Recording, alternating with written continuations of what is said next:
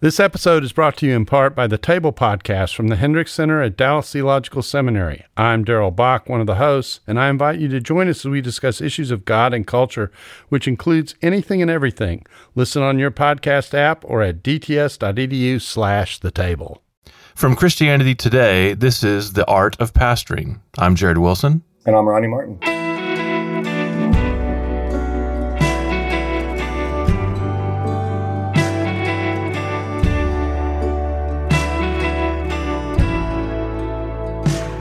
Guide me, O thou great Jehovah, pilgrim through this barren land. Well, hey, Jared Wilson. It's good to be here with you for another ep of The Art of Pastoring. How's it going? Absolutely. Yeah. How you been? Been doing okay? Yeah. Yeah. Yeah. Since the last Got time the we jean spoke. jacket. You got the jean jacket on today. I got the jean jacket on. You have your requisite hoodie without a hat, right. though. There's no hat. So. No, sorry. Remember how crazy it was a couple weeks ago when I was wearing a hat and you didn't even know what to do with that information? You know? That that was crazy. That it really was- through me off actually because I'm just not used to, used to just- seeing you with some It just some totally it completely affected the, the episode. well, man, I was thinking about we were talking, and one of the things we said, I think we talked about this a few months ago, but when we talked about sort of the tone that we wanted these episodes to have, one of the things we said is we don't want every episode to just be sort of negative and dark, and here's what's wrong with ministry, and here's here's what we're facing in terms of the hardships of pastoral ministry. But when we started the podcast, and the reason why we wanted to call it the art of pastoring is because pastoring is more art than it is science in, in that respect, right? But what I was thinking of in regards to the art of pastoring, as, as we're talking about it from that perspective, is how often we find ourselves not leaning into what I think is foundational to pastoring, which is the love of God. And so we wanted to talk about, just spend a few minutes today to talk about what it means to lean in to the love of God as pastors, as ministry leaders. And how do we do that? So when I, I, I know you recently wrote a book about love. Yeah. And I don't know how much that, that will feed into this, but when I talk about leaning into the love of God, what, man, what is the first thing that, that surfaces in your mind? Well, just take two steps back Okay. because one thing that you mentioned in kind of our pre-show conversation was we don't talk about this very much, or it's not a very popular subject. Even you mentioned even Dane Ortlund's book, which we've talked about on on the podcast before, Gentle and Lowly.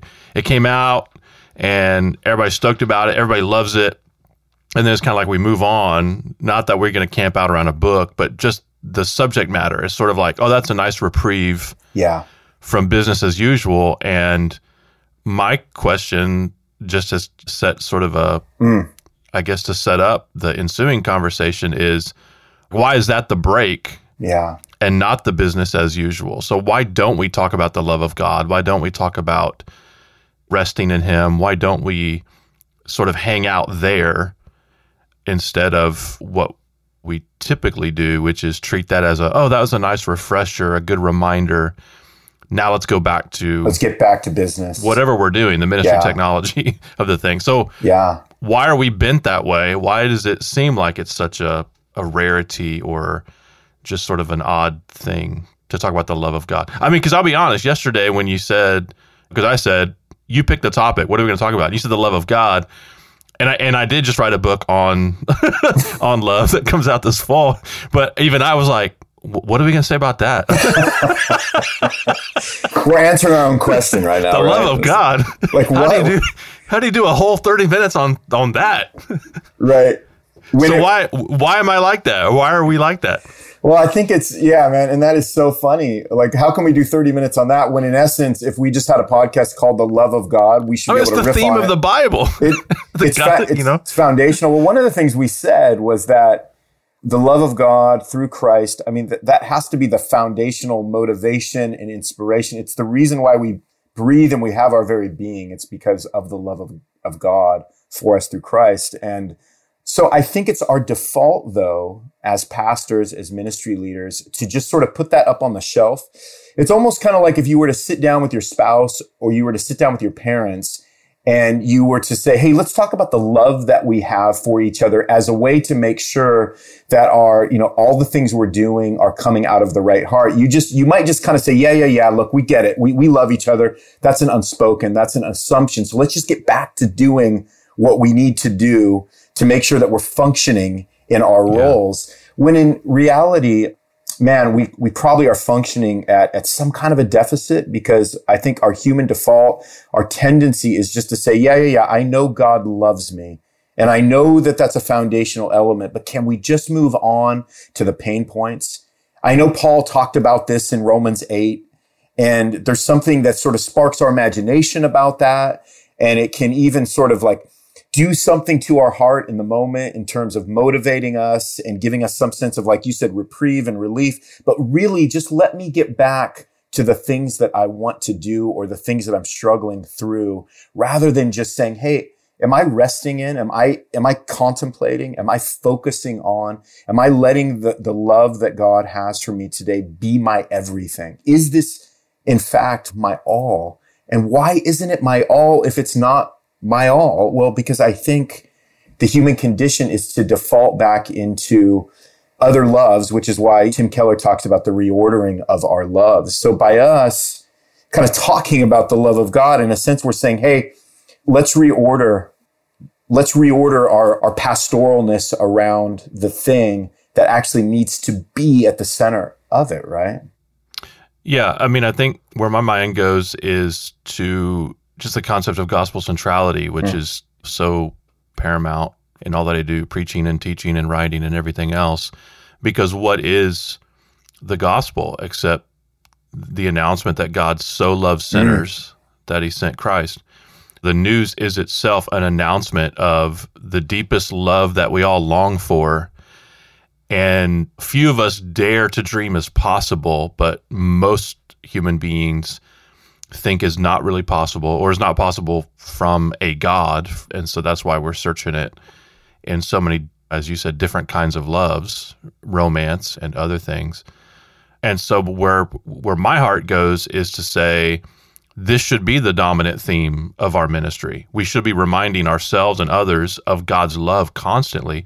And I, I think part of the problem is we have this fear of giving people permission to take love for granted. Like if we talk about love too much, we're being, I don't know, antinomian in some way, or mm. we're, it's a big lovey dovey fest. We really got to make sure we crack the whip of the law a little bit more. And, and then I just think in the, in, in the day to day ministry life, we will settle for the appearance of love from others. We talked about codependency in our last episode, and we've kind of touched on this subject in other episodes as well. Yeah. But we're looking for approval, validation, as pastors, and we'll try to get that from the swelling of attendance to encouraging feedback or just the work itself. We find our identity in performance and production and that sort of thing.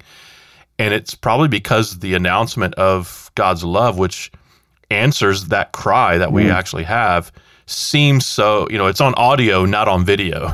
yeah. And it seems too ethereal or it's news and so it feels less real. Maybe we have yeah. a fear that it will feel less real. I don't know. I, I think maybe that's like what I'm hearing from you is that there is there's something about God's love that we kind of remove it from having any sort of like practical yeah. kind of place in our lives and it, and it almost feels less tangible like okay i get that god loves me but it's something that's more out there than in here even though we would say theologically and intellectually of course the love of god is in me and, yeah. you know, the Holy Spirit is there to reassure me of it, to remind me of it. But it's really something that kind of like what you said at the beginning of the pod, which is it's something that's there in reserve when I need it instead of being the actual fuel that is constantly like flowing through my veins that is strengthening me to do literally everything that I need to do. Yeah. Right. And I mean, what a difference maker to be conscious of that. Then. Yes. I mean, what difference would it make to be more mindful of that it's oxygen. You yeah. Know? It's not just the Gatorade on the sidelines. exactly. Yeah. It's the it's the very air that you're breathing. It's the very energy that you have. What difference would that make for the pastor in his day to day life? I was having a conversation with somebody earlier this week, and we were talking about, and this is where it can get ethereal, right? But this is where I think that we can be helped if we start thinking about imagination. We have passages like more than we can ask or think, right? And then we go into, again, I, I think I already referenced Romans 8, but we talk about this, this almost unimaginable love that God has for us, right? And it goes beyond even our comprehension. We can only comprehend it to the point that we can comprehend it, right? With our limitations. But I wonder if something that would be helpful for us in our roles is if imagination can be more a regular part of how we can to spend time reflecting in contemplation, imagining just how much and how deep and how wide and how intricate the love of God actually permeates our lives. Should that be something that as pastors, like we spend time doing, like just take some time and imagine how deep the love of God fills our hearts, fills our lives, so that it's outworking in us is even beyond what we can think. In fact, it's helping us in ways right now on this pod, us talking to each other, sharing the same spirit. Like the love of God is actually, there's a glue there that might be helping us and motivating us more than we can even imagine right now. I mean, how helpful is it for us to even think of it in that way, do you think? I think it's super helpful. And I think also one way to kind of fight against that sort of the ephemeral nature of it or the ethereal nature of it is really just to see historically and doctrinally kind of put words on it, put some skin on it. Yeah. That the love is an actuality, the love of God, because God Himself is love. So you have the reality of God. We are in Him, we live and move and have our being. Therefore, in love, we live and move and have our being because God, in his Trinitarian self, is love. The Father's love for the Son, and vice versa, and for the Spirit, and the community of love that existed before anything else existed. So, love is coming to us through the doctrine of God. So, even this dry theology that we look at and the faith statements that we have on our website and, and church bylaws and all of that is, in essence, a love story the reality of God, the doctrine of God yeah. is yeah. is the announcement of a pre-existing eternal love, and the sending of the Son, of course, is uh, an act of love. It's it's out of God's love for the world that He sent His Son. It's out of their love for us that He sends the Spirit after His ascension. I think if we're able to kind of tie the concept of love to these realities that they are embodied mm. in a sense well not just in a sense but in the you know incarnations like literally embodied this love has skin on that helps i'll reveal just how weird i am and i've shared this in a oh, few boy. messages over the last few months as i've been preaching one thing that's been helpful to me in terms of relating to jesus is is to remember that he's a real person that he's an actual person yeah so i try to impress upon people like when you're praying, remember that he's a real person. Just because he's invisible to you doesn't mean he's not real. What helps me think about so he's incarnate and he's ascended, so he's glorified, but he's still incarnate. Yeah. Right? So he's taking up physical space somehow in heaven. We don't know how that works. Someday, perhaps we will, but it's a higher dimensional space. But he is there in body we can assume Elijah is there in body, perhaps, and Enoch, perhaps, but Christ is still incarnate, risen, glorified, incarnate. Therefore, Jesus, I like to think of his arm hair. I don't, I know people think like I'm weird. It sounds a little creepy. Yeah, it does. I, it, in I, fact, I it does. Okay, well, but it helps me because I think I picture Jesus's arm hair, and it helps me realize he's a real guy, Like he's a real person.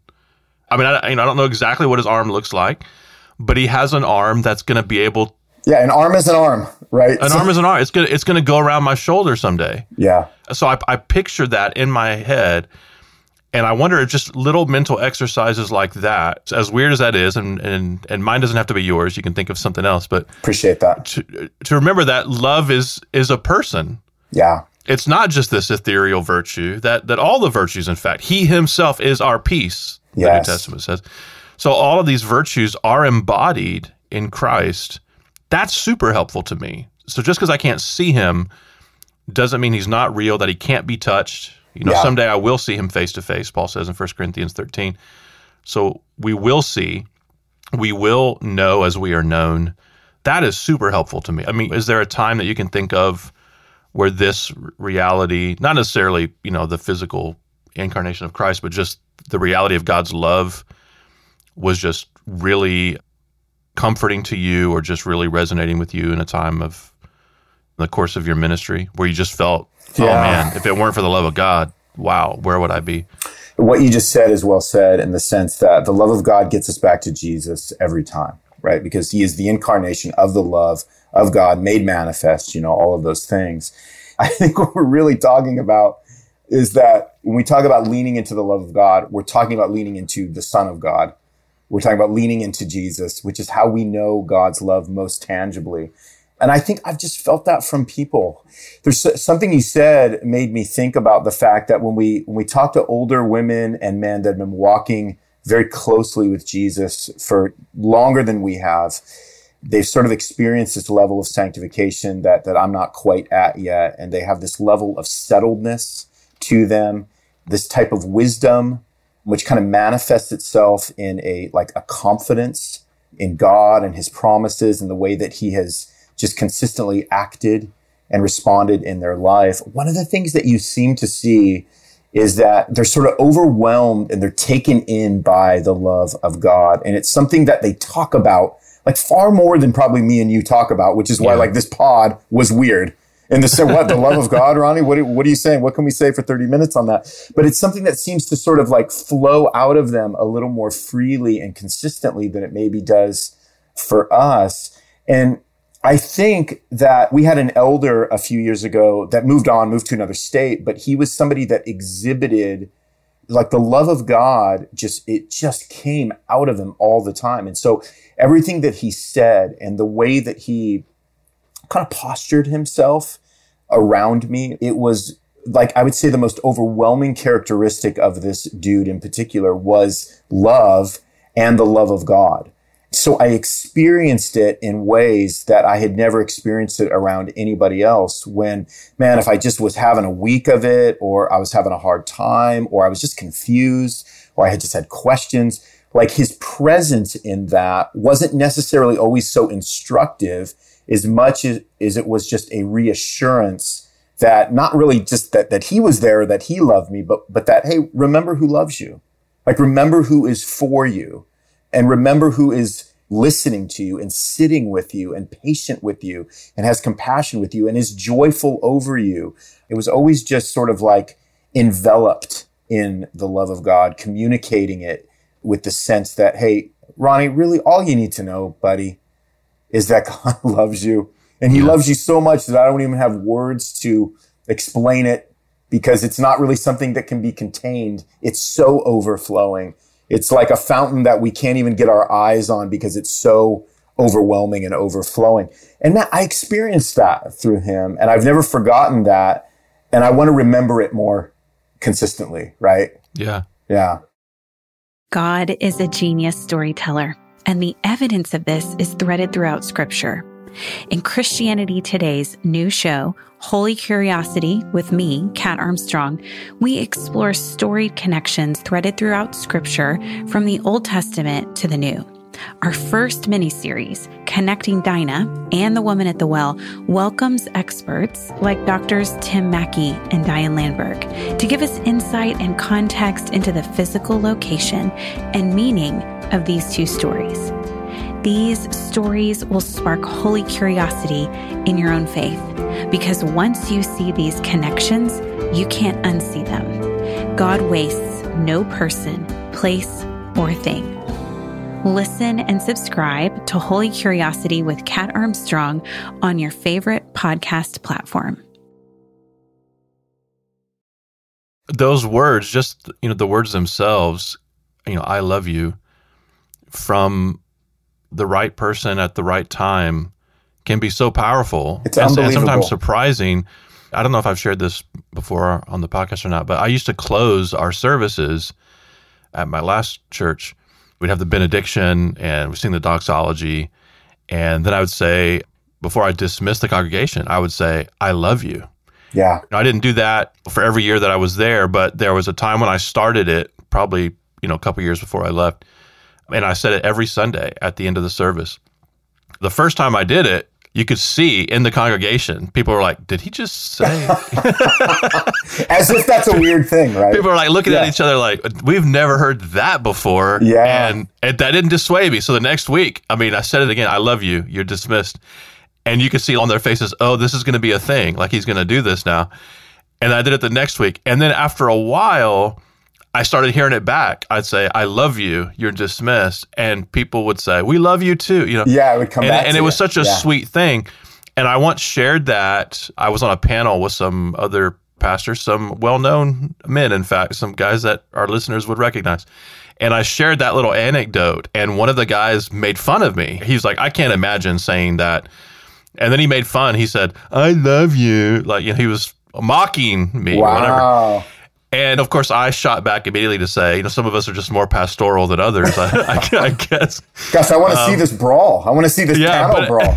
You know? to which he laughed. He's a friend of mine, so but it's a serious point, and and the follow up that I made to my sarcastic response to his mockery was that there are people who come into the church service yeah. on a Sunday morning who have not heard "I love you" from anyone in their life for who knows how long, At least a week. Yeah. at least a week, but in their own life, they're not hearing it from their spouse or their kids or, For or their parents.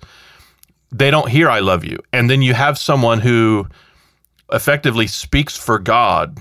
In the context I was in, there was very much this, rightly or wrongly, the understanding or the perception of the pastor as he's the man who speaks for God yeah. and to have that person say on behalf of God and and on behalf of myself, I love you, that can make a significant difference in someone's life. It, it can give them a different perception of who God is, even.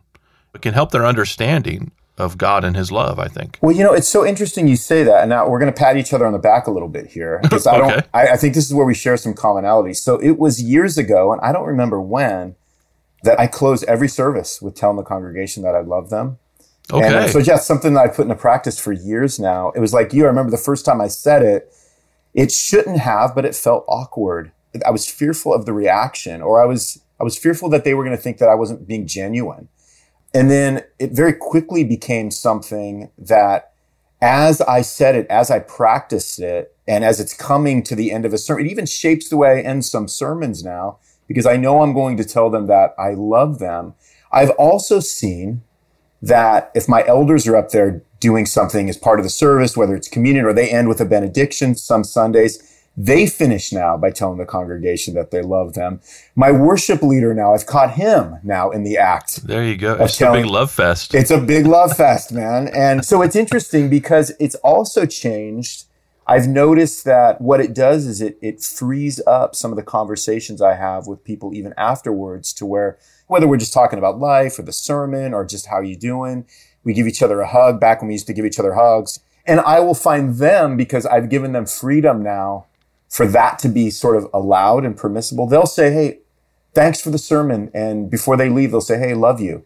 What mm-hmm. happens now is that it's become part of the language of the church, just to be able to freely say, yeah. I love you. And man, I'm telling you that, and you've, you experienced this for sure. Like that does something to the heart of the people that you're preaching to, letting them know that you love them because you know that you're loved. And you know that, man, hopefully at some point in every sermon, the love of God is preached. It's talked about. It's reminded, even in all the instruction Yes. and all of those things. It's like, hey, at the end of the day, we need everybody to remember that we're loved by God and you're loved by the pastor who's loved by God. And by the way, you're, you're also loved by other people in the congregation. What a flavor to have just kind of be all pervasive in our churches. I think it has to start somewhere, right? It has to be something that we become intentional about. So we go back to what we talked about earlier, which is, hey, how do we more focus and imagine God's love for us?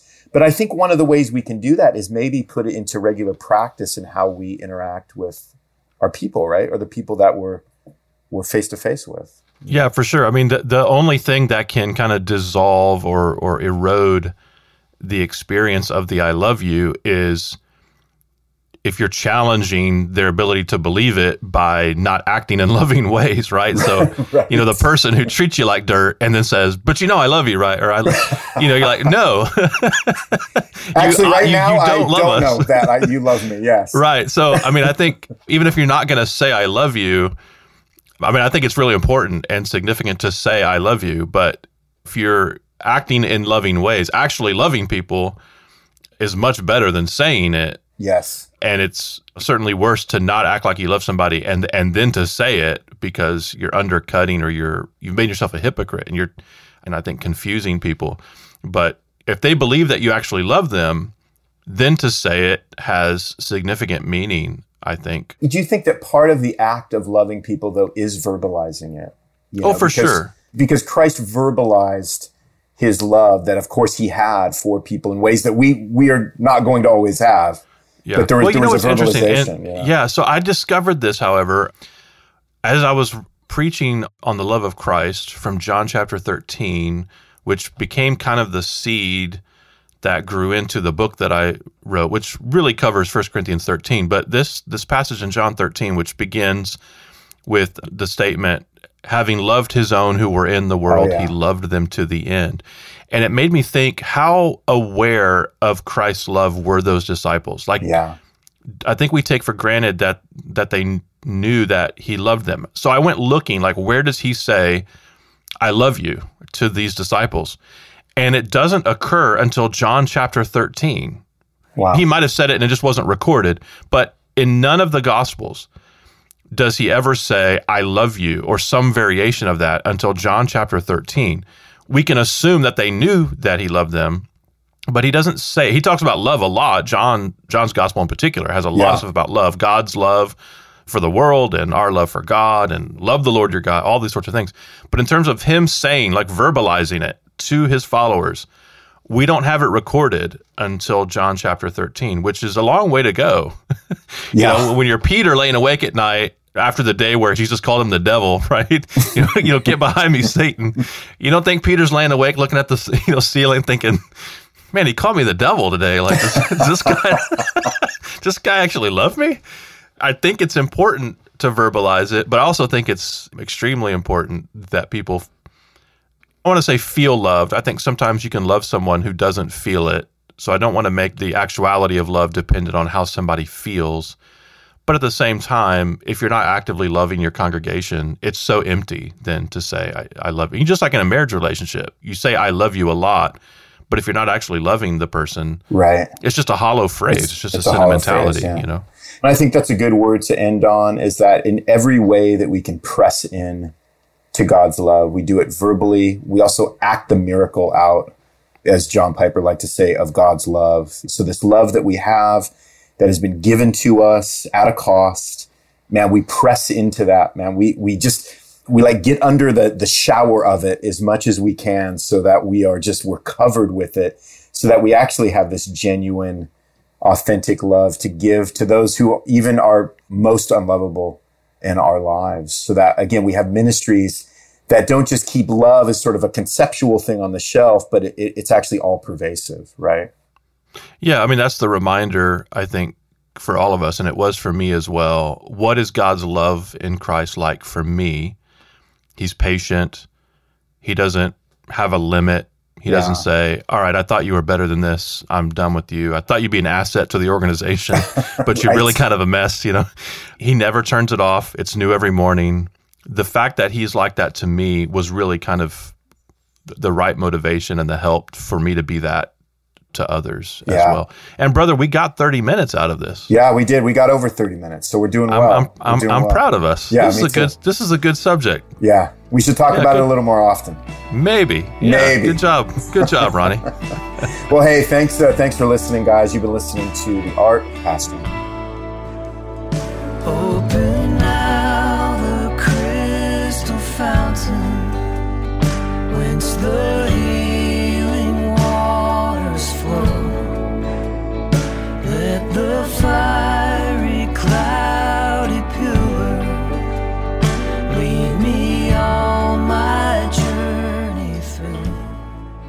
If you're liking the show, please take a minute and give us a rating and review in iTunes. It helps other people find us. You can find Ronnie and me on Twitter at, at Ronnie J. Martin and at Jared C. Wilson. Feel free to hit us up with questions and potential topics for the show. We'd love to hear from you. The Art of Pastoring is a production of Christianity Today. It's produced by Mike Cosper, editing by Mike Cosper and Aaron Leslie, mixing by Aaron Leslie. Our theme song is Guide Me, O Thou Great Jehovah by Jeremy Casella.